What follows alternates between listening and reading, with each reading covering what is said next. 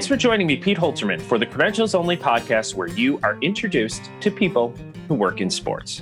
Today's guest is Reciproc founder Kristen Fulmer. Reciproc is a sustainability agency working to bring positive change to organizations. One of the ways Kristen is aiming to help those in sports is by redefining home field advantage. I think that it's hugely untapped in the world of sport. Uh, you know, right now we think about all of the metrics of individual athletes, you know, the calories they consume, the, you know, how much weight they list, lift, how fast they're running, but we're not thinking about the environmental factors outside of their physical body. Environmental considerations are a big piece of this effort, and Kristen explains a lot of ways sports and the environment are intertwined, from safe reopenings during a pandemic to carbon footprints to waste diversion. I'm hoping that I can be the translator of what a lot of the subject matter experts in sustainability can do um, and translating that to the front office that's making the decisions um, and helping align uh, the marketing team, the sales team, partnerships team, and stadium operations to understand kind of the role that they play in this kind of holistic sustainability strategy. While Kristen understands there is a lot to be learned about these initiatives in many sports organizations, she feels progress is attainable. The perception of sustainability is that it costs more to be sustainable than not. Really, at the end of the day, a lot of it is about education and just making very simple decisions at the right point in time. Kristen is also quick to point out sustainability is about so much more than just the environment, from creating sustainable business models to speaking out on social justice issues the world of green sports often quotes Nelson Mandela, the beginning of the quote, sport has the power to change the world. And I think that this has been so evident this year. There are some technical terms used in this episode, so make sure to check out the show notes on credentialsonly.com for some supplemental information. While you're there, sign up for our email list, and wherever you are listening, please take a moment to give us a rating and review. Without further ado, please enjoy this conversation with Kristen Fulmer, the founder of Reciproc.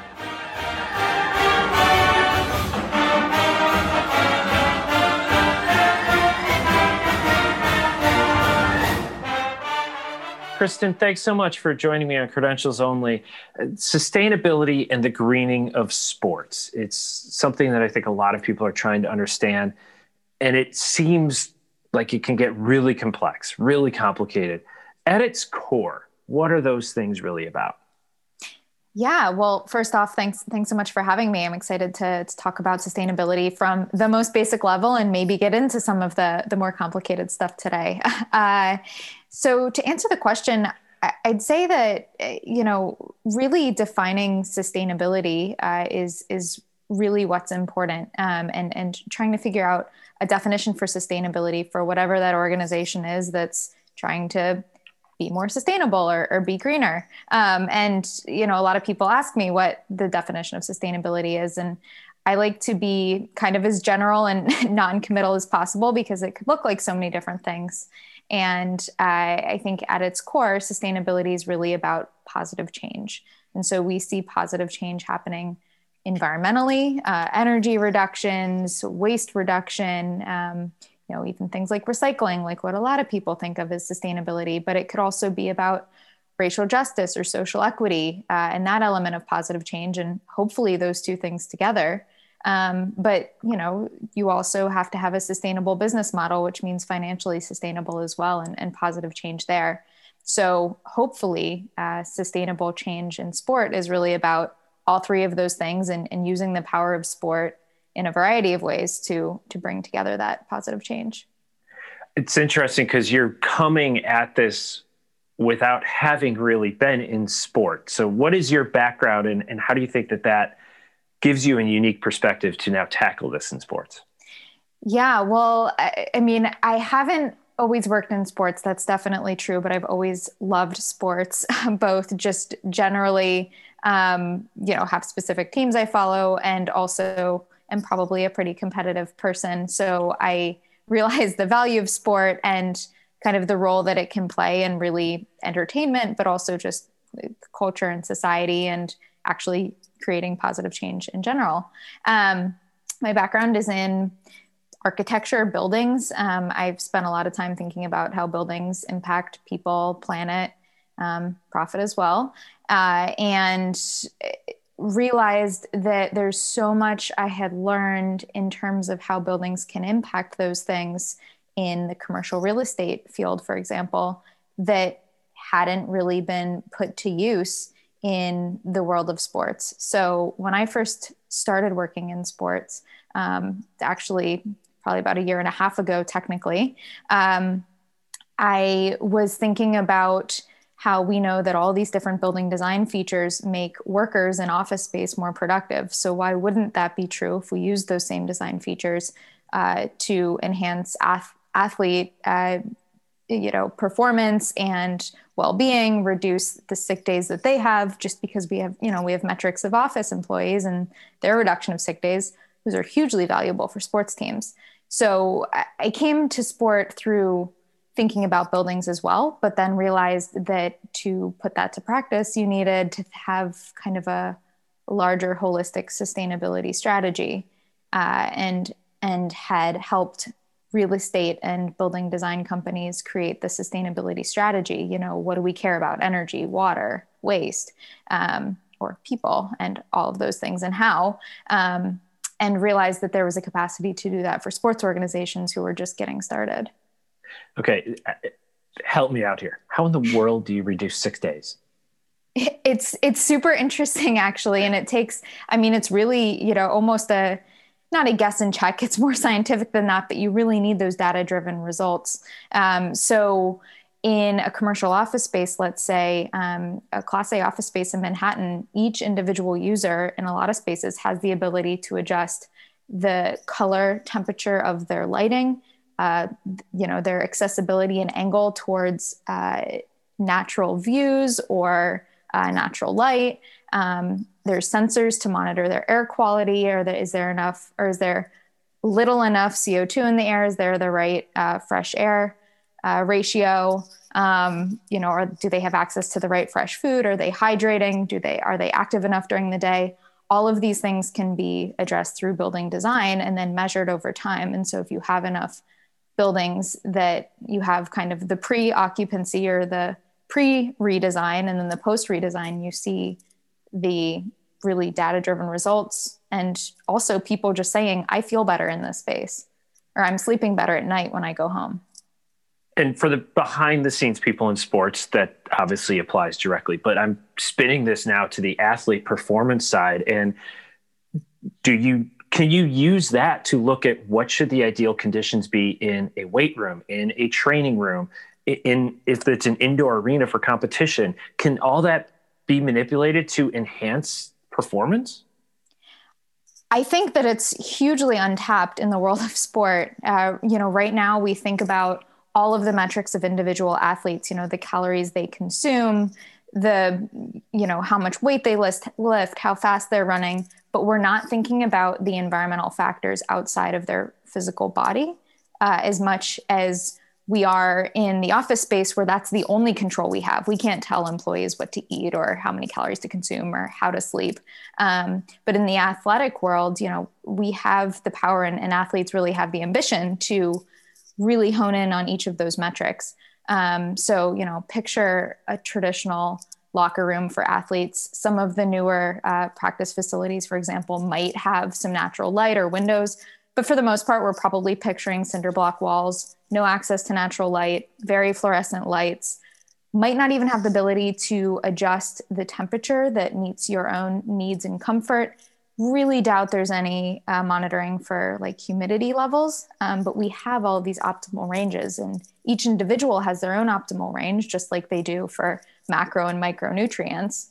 Um, but when you measure it and athletes realize what makes them feel better and perform better, then they can adjust that environment for the future. And that kind of goes into where I had originally created my organization, Reciproc. Um, with the, you know, the mission was redefining home field advantage. I was thinking, okay, this is how teams could have a home field advantage if we did all of these things. I have to ask you about the specifically about that temperature setting in a locker room because that's an experience you specifically had was seeing how that was controlled. Can you relay that story? sure. Uh, so uh, professional athletic team. I was in a, it was a football team, an NFL team. Um, I was I was in their locker room uh, about a year ago, a little bit more, um, and took a photo of it because I was so shocked, having been new to sports. Um, you know, this is the space that these players are before playoff games, before really important games that cost a huge amount of money for organizations and a huge amount of money on the line, not to mention their health and well-being and lots of fans and pride. So many good things are, you know, at stake um, in these games and the spaces that these athletes are spending, you know, during the game, before and after, um, quite literally have signs on the wall that say, do not adjust the temperature, post-it note slapped onto the thermostat. And I had to take a picture of it because I couldn't believe that a space um, that's for the people it serves um, is you know to be honest quite basic. And and i don't mean to call out this one team because i would guess by seeing that that that's actually quite common um, that that's not a unique thing. And so i was like wow you know in in the last office space i worked in i could adjust the color of the light to align to the circadian rhythm that i wanted much less having a post-it note that couldn't even change the temperature if I'm hot or cold. And these are organizations that are spending and, and researching everything from you know how they grow their grass on the field and, and everything else that is it that sports doesn't realize they can control these things or they we just need to learn more about how that can be an advantage for us yeah, I mean, I really think, uh, to be honest, you know, in the in the world of commercial real estate, it took a few organizations to pilot it and and show the data and really that return on investment because at the end of the day it does cost money to do some of these retrofits or design it up front. Um, and it's you know feeling good is a hard metric to capture. Um, and performing better is, is clearly um, especially with all the wearable sensors that athletes have, will clearly be enough data. But then, of course, then you have to point to the reasons why uh, that that data is changing.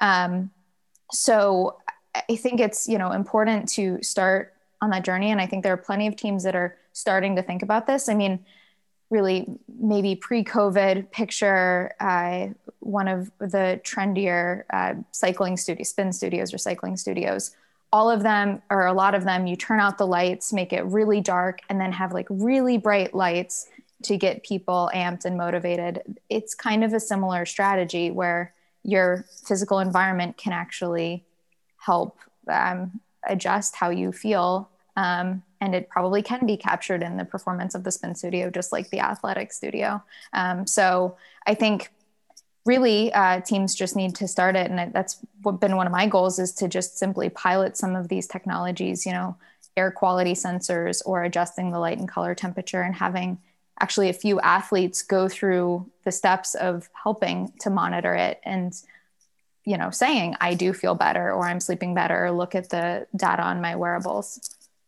You mentioned reciproc. How did you come to start that? And what is it that you are now looking to do with that organization?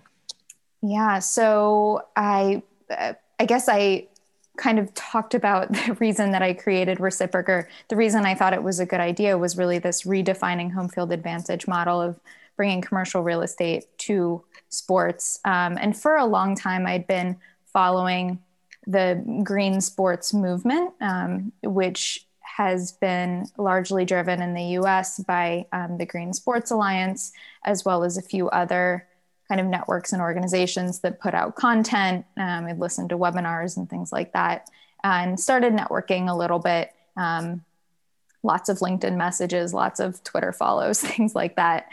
Uh, but I'd always been kind of passively following it um, and had used some professional development funding uh, when I worked at WeWork, which is the last um, organization that I've worked for outside of Reciproc, um, to go to the Green Sports Alliance conference last summer, which was a great experience to network a little bit more. Um, if the people listening are familiar with WeWork, they might not be all too surprised to hear that I don't work at WeWork anymore. Um, and that's I was part of kind of the larger downsizing uh, last November, uh, and really it was that point where I said, okay, now is when I want to try out Reciproc full time, which had been in the back of my head for a while. Um, and before COVID, that seemed like a really, really great idea.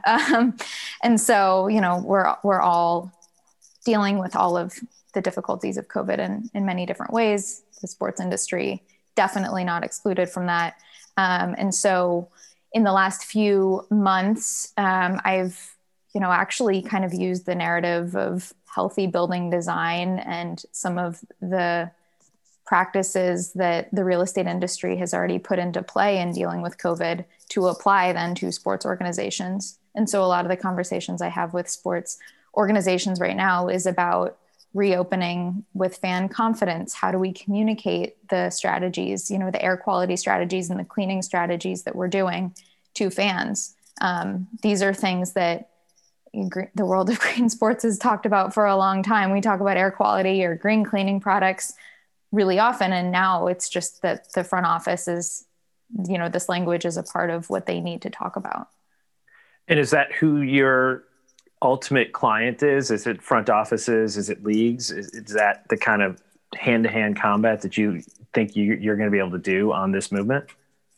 That's what I'm hoping. I'm hoping that I can be the translator of what a lot of the subject matter experts in sustainability can do um, and translating that to the front office that's making the decisions um, and helping align uh, the marketing team, the sales team, partnerships team, um, and stadium operations to understand kind of the role that they play in this kind of holistic sustainability strategy.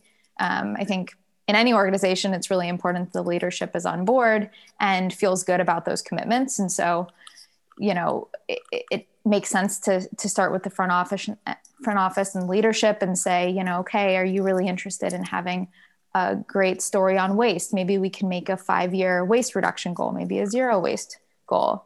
Start there and then work our way backwards and figure out what does that actually look like for each of those elements of the team. And early on, there was an Instagram post from Reciproc where you clearly stated that you're an agency, not a consultancy. What is it about that distinction that you feel is very important to make? Yeah, you did your research. I like it. um, so I think it, eh, one in, in the world of sustainability consultants, a lot of times, I think at least the perception in the world of real estate, uh, who are pretty much uh, meant to, uh, and a lot of times required to hire a sustainability consultant to address certain things. Um, in most of those cases, the sustainability consultant is there to just check off boxes and do kind of the minimum standard to meet some kind of certification goal, um, but not really thinking big picture. They're more um, in the seat to respond to requests, where I think in an agency, it's representing, an agent represents something.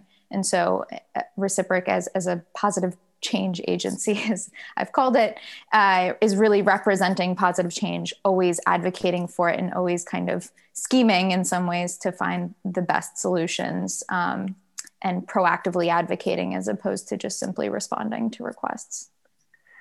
COVID obviously is, as you mentioned, coming around at an interesting time, but it is certainly drawing more attention to that air quality conversation. Are you finding that it has opened a lot more people up to having these conversations with you? I'd say the conversation part, yes. right now, there's so much confusion. Um, COVID is still relatively new in terms of how to address it. We're still learning so many things about ways it is or is not transmitted. Um, and really, every, a lot of organizations are struggling with their current business model and are just trying to respond in a way that they can continue to make money and, and drive business and bring value to organizations. And so, um, in the world of sustainability, we have a term called greenwashing, which is basically just kind of overselling, uh, you know, what what you're doing in the world of sustainability to maybe overmarket a little bit, uh, really get um, a good reputation built. And I think COVID washing is a huge risk as well. Um, you know, I'm sure we've all heard of these like really fancy technologies that do all of these really great things and sorting and weigh, weighting through which ones make sense for the organization, which ones actually do something.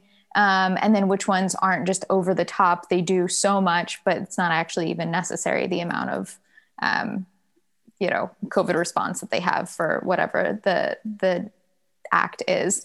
Um, and so I've had so many conversations in air quality as well as disinfecting or sanitizing um, with organizations where they're just trying to understand, but then to actually make a decision is still quite difficult. Um, and the reality in, in sports uh, is that in some places, fans are already permitted and are already coming back despite some of those things being in place. And so I think a lot of organizations see that and say, okay, well, maybe we can still sell out the stadium if we don't do these things. So um, if there's not going to be specific requirements, why why should we? At some point, we will hopefully have COVID behind us, and in non-COVID times, as I think about sustainability, and in particular the green side of it, for a fan, the waste reduction seems like the number one thing, and you've mentioned that a couple times what is possible for sports in terms of waste reduction? Oh, uh, well, if you ask a sustainability nerd like me what's possible, then I'll always say something that's uh, def- possible, although feasible is, is maybe a different or practical. um, I, I, mean, I see definitely a world, um, probably in the next few years, hopefully in the next few years, where a lot of sports organizations are committing to zero waste goals.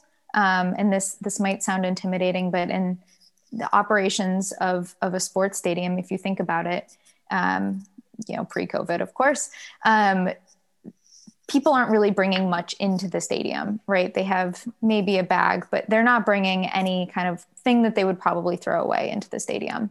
Um, so everything that gets thrown away is given to them in the stadium and there is a lot of it. We have all seen those overflowing trash cans or stuff being left after. Um, and so the key is really to just not provide an opportunity to put something in a trash can um, from a sports stadium. And and of course people say that and okay well we still need them to spend money so how does that happen? We still need them to buy stuff. Um, and really it's just about starting the decision making and the contract negotiation, working with vendors to realize that there are different ways or different materials to provide to get the same thing to people for the same amount of money, if not maybe more. Um, so, you know, substituting out compostable ware for uh, plastics, for example, is a really simple one. Um, the next step of that is, of course, to make sure that that compostable ware actually gets composted, which is a step that's often missed. Um, and yes, it does rot away in the landfill. Maybe it's better than plastic. Um, but the key is to get it to a landfill where it, or a, to a compostable place where it can actually um, go back into, you know, become circular, which is the goal of zero waste. Um, and then everything else could be recycled, uh, at least in the near term. Um, what would be really exciting is to be uh, actually better than that um, and potentially intake waste. Um, so, Wait, sorry, better than zero waste, intake waste. You're going to have to really explain this one to me. well, I'm I'm thinking about you know now I'm daydreaming because you said what's possible.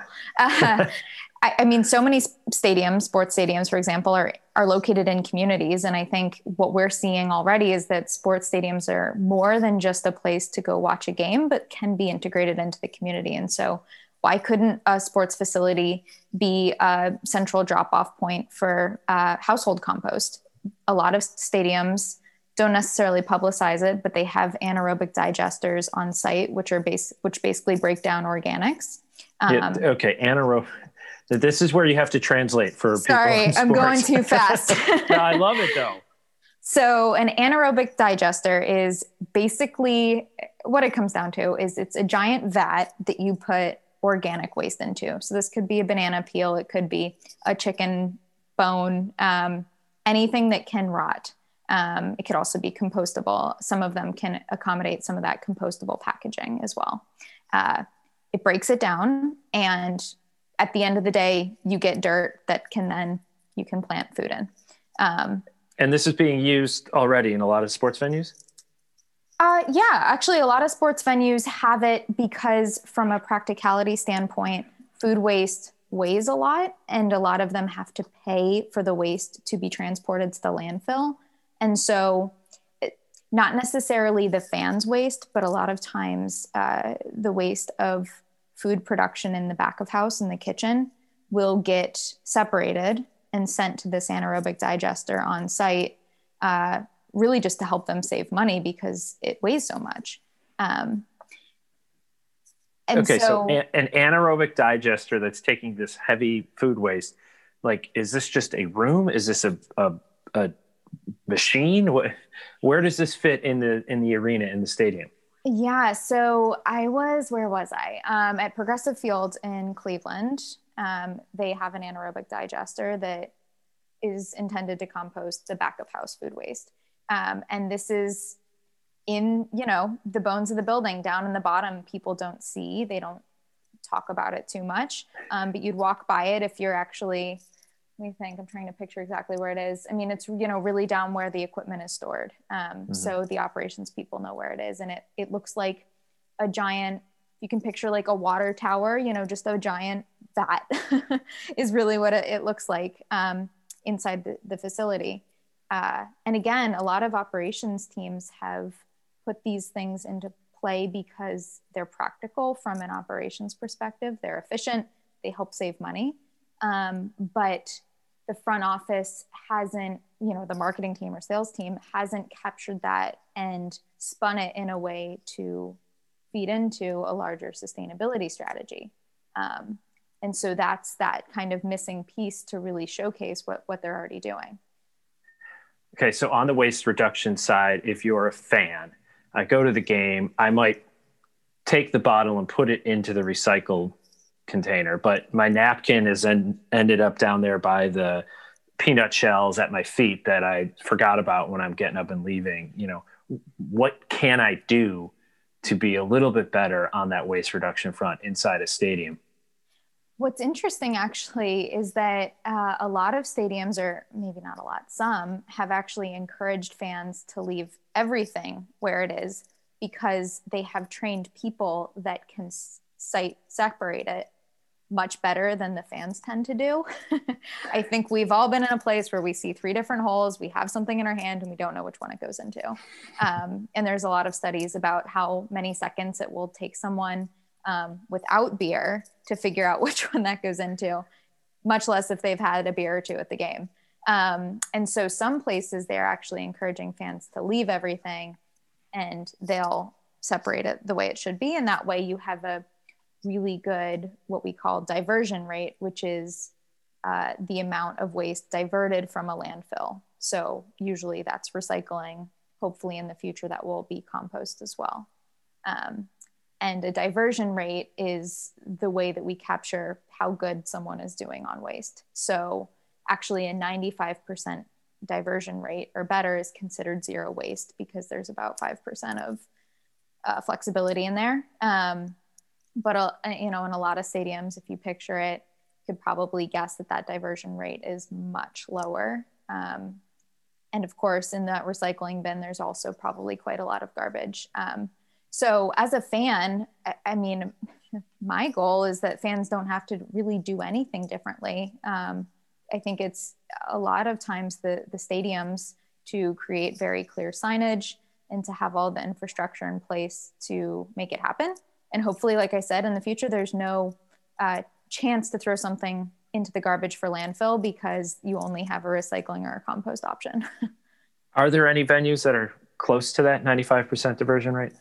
There are. Um, actually i would say that college sports has done a really great job of this and that's beca- partly because they have sustainability clubs that um, have volunteers to help with the process. Um, and then specific events will also have a huge kind of push towards zero waste. Um, so I mentioned being at Progressive Field last year. Um, I worked with Major League Baseball to help them on some of their sustainability goals. And that day, we had a green team in place. It was a group of student volunteers who actually helped go around and physically collect recycling from fans. Um, and so on that day, the diversion rate might have been higher than normal because we have that kind of active engagement. Um, but I think college sports has has done really well in that, um, and and some stadiums have goals in place. Um, you know, pro stadiums as well. Um, with specific features that have rolled out. Um, the Dolphins have announced a partnership uh, for aluminum cans, for example. Um, there's lots of kind of partnerships going into place. But to get to that zero waste, you need to leverage reusables of sorts, um, or it's it's a really great strategy. And unfortunately, COVID has made people a little bit leery of things being reused. It is kind of a mind shift though of there's one vat of ketchup rather than everybody getting the individual packets of ketchup. The aluminum cans what are some of those other practical things that covid notwithstanding teams and, and stadiums could look at as ways to help yeah i mean before covid i think there was a push to have uh, actually reusable water bottle filling stations and it's okay to bring your own water bottle in. Um, of course that's a loss in revenue then um, because you know water bottles cost eight dollars. So um, there's there's always a give and take and you have to kind of make that decision and find the balance. Um, but you know that's an interesting strategy. Um, i mean on the ground there's always the waste reduction strategies like negotiating with new contracts with vendors um, to make it easier uh, to reduce the waste so small things like a hot dog vendor might have a specific preference to have their little flag on the toothpick sticking out of that hot dog. And, you know, it's one toothpick and one little paper flag, but that really adds up over time. Um, so just negotiating those contracts to say, how can we help with your branding without throwing these little things away all the time? Um, it, you know, just kind of small substitutions there. Um, another big one. Um, well, I mentioned signage, um, just having really clear signage. So you have a picture of what people, so, someone might have in their hand, and you know which hole it goes into in the bins. Um, so that's a good one. Um, one of my favorites is just having the athletes be, you know, the players on the teams be advocates for it and kind of walking the talk. Um, so instead of having a Dasani bottle, maybe the player is actually using a reusable water bottle um, for example, water bottles an easy one to pick on, um, but it could be so many other things as well. I think another one that is a little bit more obvious to lay people when it comes to sustainability is energy efficiency. There's a lot of light being thrown to, to make these things happen, the refrigeration for all the concessions, everything. How can venues be addressing that piece of sustainability? Yeah, well, I think actually this is one of those because it has such a practical benefit of saving money. Um, one that stadiums have done quite well in. Um, most stadiums, I would say, at this point, have done LED retrofits, at least at a professional level.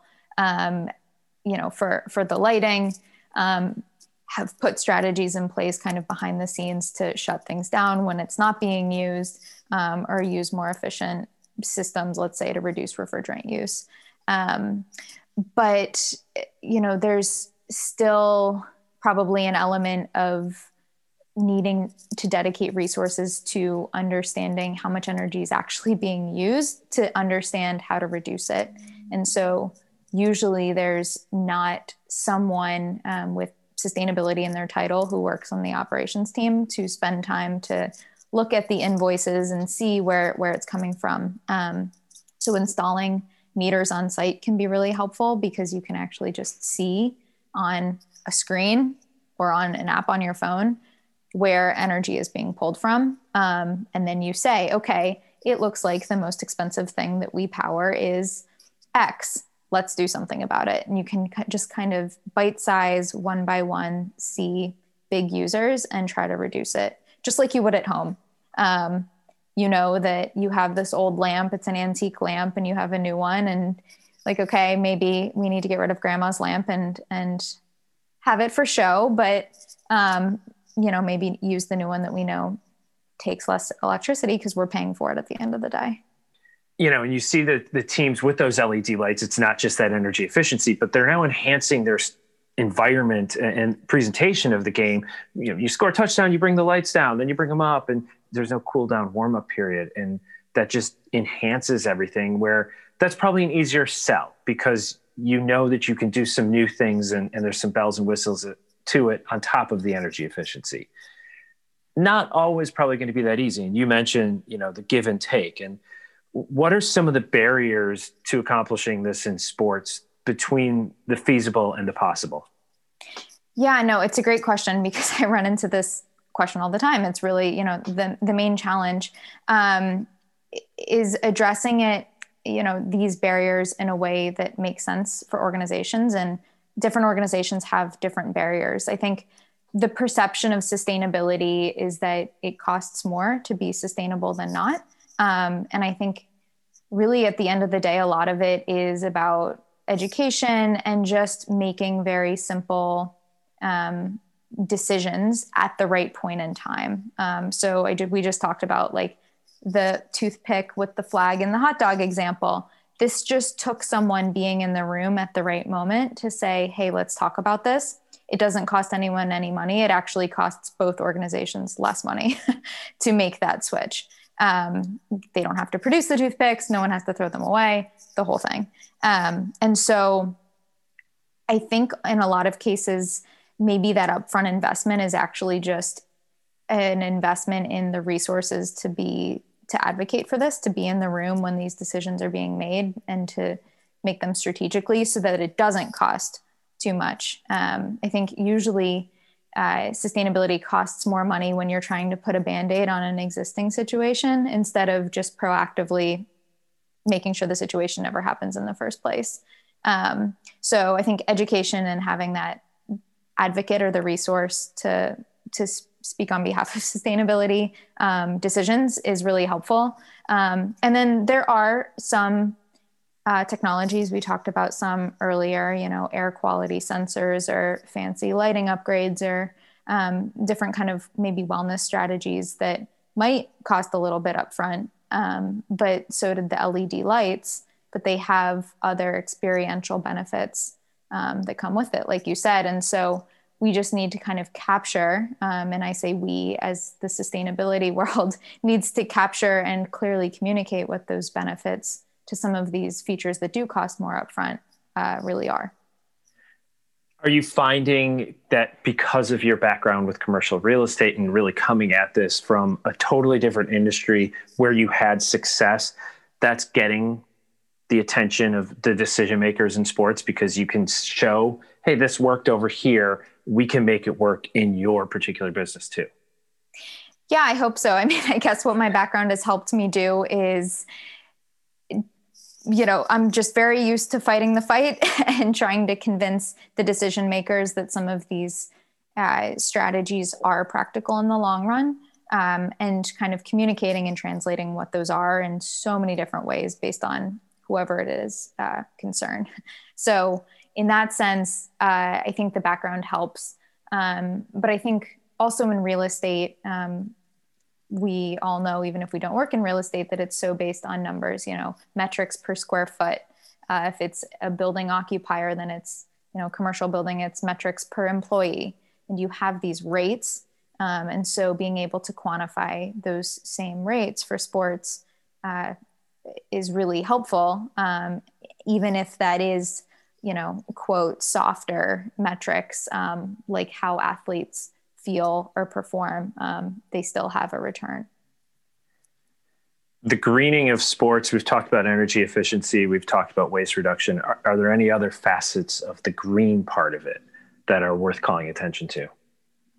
Yeah, I mean, I think of the the big three, we talk about waste, water, and energy. Um, so water, uh, especially in specific markets, is also really important. Um, this one may be a little bit has a little bit more of a regional factor, um, depending on how they can collect rainwater on site or you know whether they are in a drought prone area for example. Um, but you know a 60 100000 person stadium that's a lot of toilets that flush and a lot of water. Um, so just making again upfront decisions if you're retrofitting all of your toilets to do one that are less water consuming. Very practical easy decision also has a quick return um, but i think from the environmental environmental perspective, um, this year has taught us to maybe think bigger and more broadly. And so we've seen how sport is impacted by health, um, which is impacted by air quality, um, but also how sport is impacted by climate. I mean, if we had a normal sports season, the wildfires in California that were already hugely impactful would have been so much more um, really tragic to to so many sports teams that would have had so many more canceled games, and they already had so many challenges. Um, and so we're seeing how climate on kind of a bigger scale is impacting sport. Um, and so, not that one sports team can, you know, make changes to the weather pattern, but making these small adjustments um, or decisions on, let's say, carbon emissions, which we know has a direct impact on climate change, um, can be really important. So, we can't ask sports teams not to travel um, unless i guess you're in the nba um, we can't ask sports teams typically not to travel um, but they can make more strategic decisions to reduce their carbon footprint or make commitments to offset it uh, in ways that that can also be beneficial um, and i also just quickly have to mention uh, the world um, of climate justice, which is basically the intersection of racial justice and climate change, um, because so many athletes and so many fans of sports teams are affected um, by climate injustice, um, being in areas that are uh, negatively impacted by climate change uh, because of who they are and the community that they come from. Um, and so, have sports organizations having an ability to impact that, whether it's give back programs or just even bringing education to this, uh, is going to be really important for the future. You mentioned a few things there that I want to be able to follow up on. First of all, capturing rainwater. Are there places that are capturing rainwater and turning it around and using it? Yes. Uh, generally, the answer is yes um, in lots of different types of buildings. Um, office buildings, homes, um, and stadiums as well. I'm trying to think of some specific examples. Um, the ones that are coming to the top of my mind right now actually reuse the rainwater for on-site gardens, which might be used in their kitchens. Um, so they collect the rainwater and use it non-potable water um, for use. Uh, some stadiums also use the non-potable rainwater collection for um, toilet flushing. Um, you know uses where humans wouldn't be consuming it. Um, and then you know the next step is treating the water so that you can um, actually reuse it. Carbon reduction offsetting your carbon footprint again need your translation skills. What does that mean in practicality? Basically if you are burning any type of fuel you are emitting carbon. Um, so whether this is you know any type car plane think about transportation. That's mostly what i meant um, although lots of other reasons. Um, offsetting carbon could be as simple as um, maybe a lot of people think of planting trees um, or you know something on site to reduce carbon. Um, in this world where this you know scale is huge um, carbon offset program to meet the scale of a sports team probably looks like um, providing funding to an organization that can do that on a much larger scale, whether that's paying for sustainable forestry or tree planting, um, really kind of big scale uh, carbon sinks, which are basically places to soak up that carbon. You then mentioned the justice and social justice really came to the fore eh, with sport this year. And eh, I was interested to see how much that seems to be part of what you talk about under the broad umbrella of sustainability. What's your reaction to what we've seen this year with the way sport really has put a flag in the ground on a lot of these social justice issues? The world of green sports often quotes Nelson Mandela. Um, the beginning of the quote, sport has the power to change the world. And I think that this has been so evident this year. Um, even before the murder of George Floyd, uh, we saw athletes and big sports teams responding immediately to the COVID crisis in March. Um, and since then have just done really amazing things, including um, incentivizing voting. And we know everything. Um, we've seen it and, it, it's amazing. And we have all seen it because of you know how powerful that platform of sport is.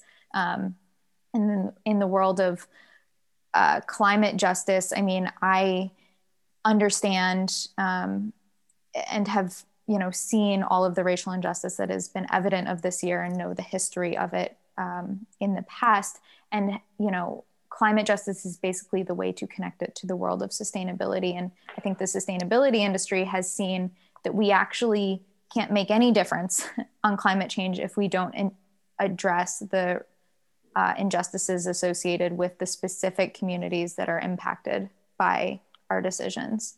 Um, and so it's a part of all of the conversations that I have now, um, not necessarily driven by uh, potential clients or organizations I'm talking to, um, but it's always raised in some form because I think it's it's so top of mind for everyone, which is a really positive change that again only happened because of sports or happened in large gratitude to, to sports advocates this is going to flirt with that possible versus feasible line again, but what would you throw out there as goals that you'd like to see sports, just broadly sports, make steps you'd like to see them make in the next, say, five or 10 years on the sustainability front?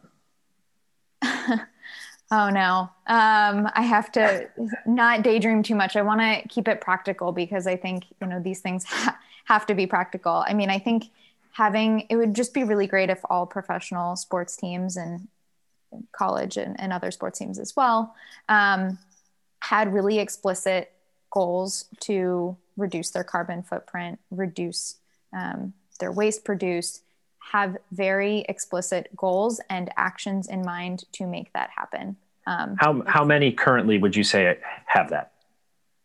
Um, great question. I would say a lot of them might. Ha- many of them have a statement, right? A lot of them probably have a sustainability statement. Maybe they have a tab on their website that has the word sustainability on it. Um, a lot of that is um, under the purview of the community development team uh, or the stadium operations team. So, so, a lot of them, I'd say a huge percent has have at least you know the LED lighting um, in some of those specific upgrades. Um, in terms of a holistic sustainability strategy, I would say that percentage is much, much, much lower. Say less than a quarter maybe have a holistic sustainability strategy where all of these pieces are connected.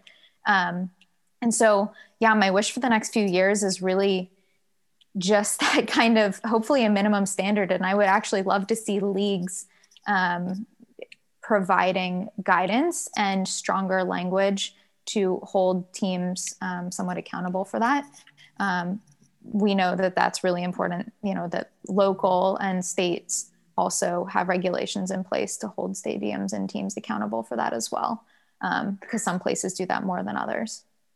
And ultimately, if not the league, it's the ownership team and, and management that will have to drive the bus on this. But what are things that employees, and you've mentioned all the different departments within an organization from sales or operations, marketing, what are things individual employees could do to probably move that conversation along within their organization, even if it's not that top level priority yet with management? Yeah, I mean, I think it's again taking a bite sized piece. Um, this is a really intimidating topic because positive change, like no one's going to argue, we need positive change. We need good things to happen.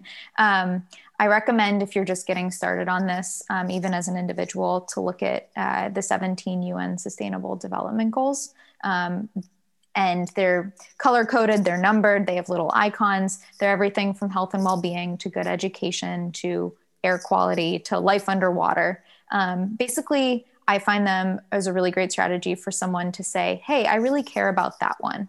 Um, and I heard a, colleague of mine say, like, pick your color, basically, like, pick one that aligns to you and be a good advocate for it.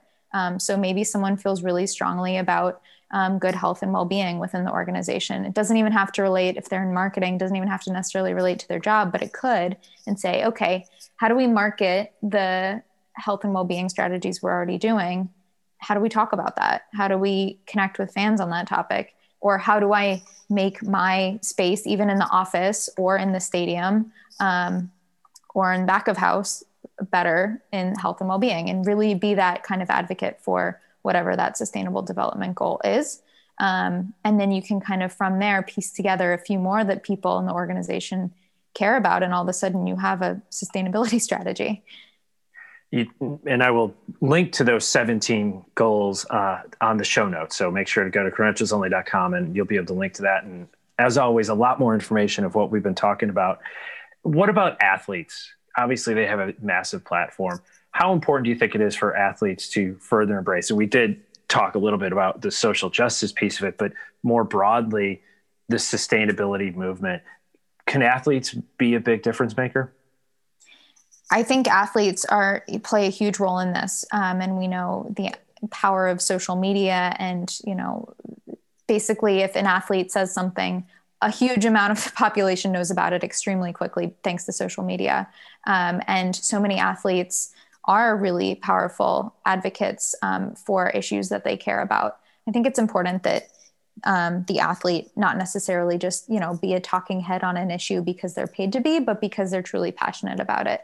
And i think it's great that again athletes have picked kind of their own sustainable development goal that they're passionate about um, in some ways and have been outspoken on it. Um, historically we've seen less really really vocal um, athletes on climate change specifically. Um, but i'm working with an organization right now called eco athletes which actually the mission is basically to inspire and um, inspire athletes to take climate action. Um, and so that looks like a lot of different things depending on that athlete. Um, one of the eco athlete champions who's also on the advisory board's name is Brent Suter. He's uh, a pitcher for the Milwaukee Brewers and does everything from kind of more political advocacy to thought leadership pieces in journals to working with his teammates to make sure that they're all using reusable water bottles in the dugout.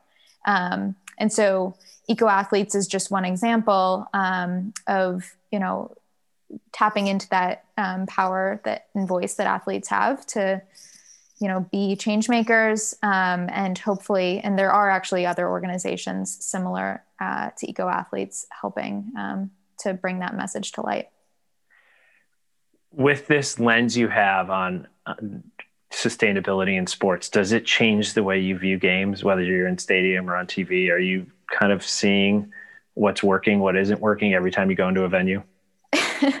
I wish I could say no because I am a purist of sport. Um, there is probably an element of judgment. Um, I do also just love sports. So you know can kind of get into it. And it doesn't i don't let it ruin my experience but i definitely do notice and, and take note. Um, but that's not just true of sports. It's probably true of everything. Um, you know i could be watching a politician on tv and be like why are they holding that water bottle? They could be you know just like very small moments where that messaging is really important. Um, uh, and you have taken this career that you had and moved it into sports and you said you're a sports fan. What is your other than being a competitor yourself, what is your history with sports? Yeah, well, I grew up in Durham, North Carolina, um, which might say enough about uh, college basketball. Um, I grew up a huge Duke basketball fan um, and just kind of learned very quickly that you know to make friends you need to pick a team um, and that's kind of that uh, the shared common language um, between people. And so since then I, I went to virginia tech. So have been kind of a virginia tech football fan and a duke basketball fan don't ask. Um, i will not change that. Um, and have kind of actually since in the nfl and the nba followed athletes from those two schools. Um, so less dedicated pro sports fan, although now am, you know, pretty excited by some of the work like the Seattle Kraken. Um, all of a sudden I might have an NHL team because they do really awesome sustainability things. Um, and, and maybe that actually is a way to attract fans in the future.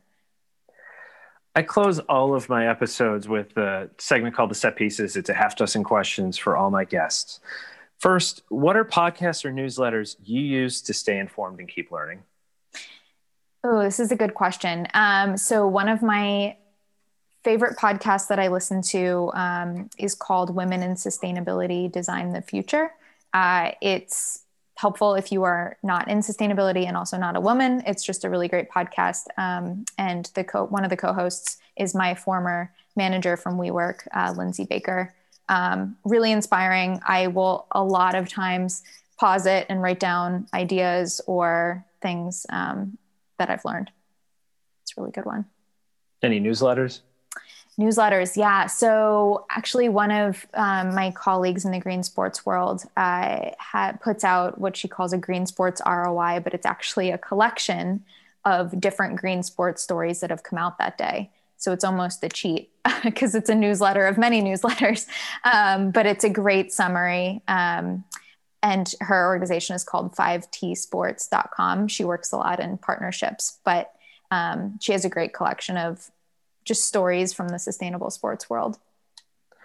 On social media, who are your most valuable follows, the posts you want to make sure you catch?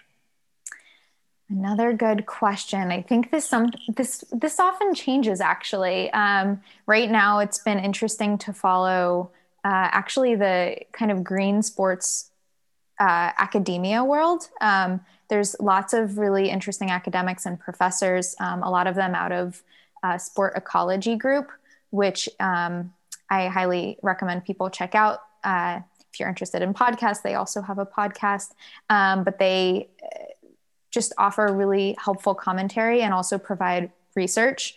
Again, we need those numbers to back up what we do, and, and it's really helpful, kind of data driven uh, research. So, so that's a good one. Um, and then generally, I think um, in the world of sustainability, greenbiz.com or greenbiz, um, helpful social media, also helpful newsletter, um, just a really great resource to understand the business of sustainability. What are a couple books you'd recommend that people read? Yeah, man, I'm really sticking to the sustainability theme, I think. That's um, all right. uh, one of my favorites recently, um, it was just in a, a, book club actually on it, um, which has been really inspiring, is called All We Can Save uh, by Ayana D- Johnson and uh, Katharine Wilkinson. Uh, it's basically a collection of different types of writing, whether it's a poem or an essay, uh, even some fiction, um, but all by women who are saying that yes, the climate um, crisis is dire, but um, we can't afford to not take action. And so all we can save is about finding ways to take action still. And it's quite inspiring. It's a good one. Um, another one, just quickly, is called uh, Drawdown by Paul Hawken. Um, I usually recommend this one um, for people who are interested in learning about sustainability, um, just generally, and and really impactful actions. Um, a lot of people, for example, think that you know if I don't fly in a plane, then I'm you know that's the biggest thing I can do to be sustainable. And Drawdown actually kind of lists what really the the biggest carbon emitters are, and it's it's surprising, um, but provides some really good solutions. What would you consider your cheat code or life hack? Something that gives you a little bit of an edge. Um, because I am so type A, I will answer keeping a schedule uh, or some kind of um, planner is my life hack. Um, it's the way I remember to, I don't know, send a holiday card or block out time to do laundry to make sure that I do it or exercise. Um, and then also just stay on top of all of the, the different things I'm working on. Um, and yes sometimes i even do block out time for like personal things like oh let's just take a moment to spend time with my husband for example what's your favorite sports memory as a kid oh well i already mentioned i'm a duke fan so um, mm. I think the 2001 national championship is probably my favorite of them although there are of course, quite a few to choose from of national championships from Duke. I have to say it.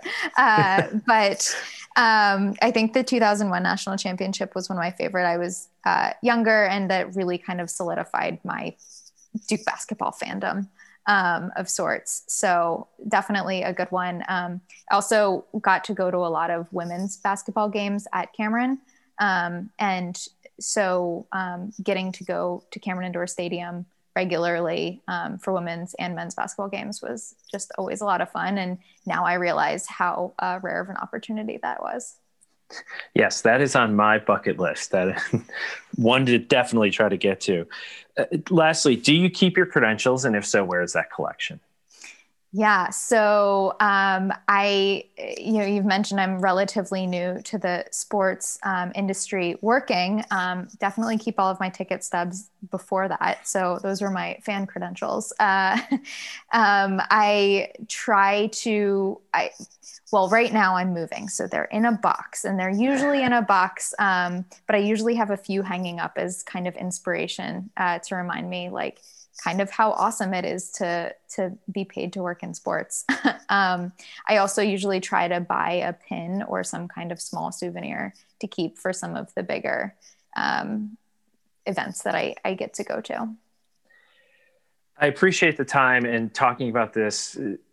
As we said at the outset, very complex issue. If there are people who want to learn more, whether it's about the issues or about Reciproc and you and what you're doing, how can they find you?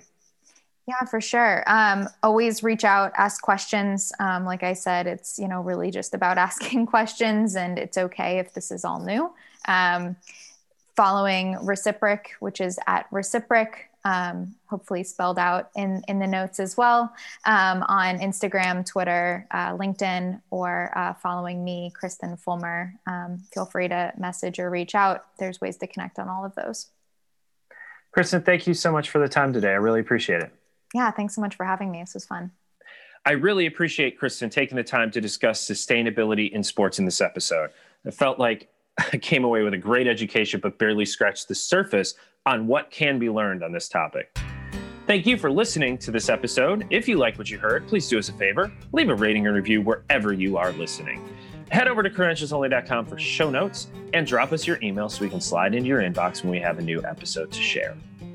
Mike Miche edits Credentials Only, which is a Holter Media production.